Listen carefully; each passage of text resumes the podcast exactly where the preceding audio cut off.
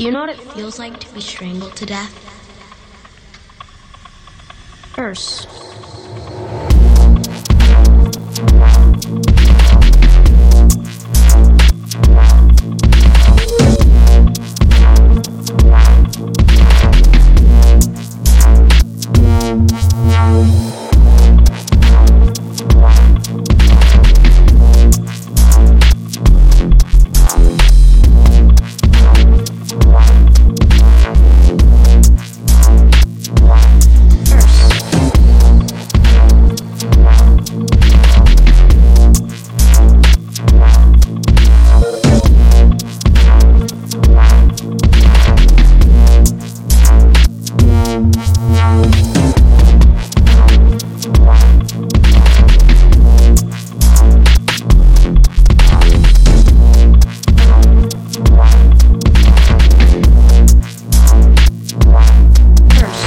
Feel the pressure in your throat.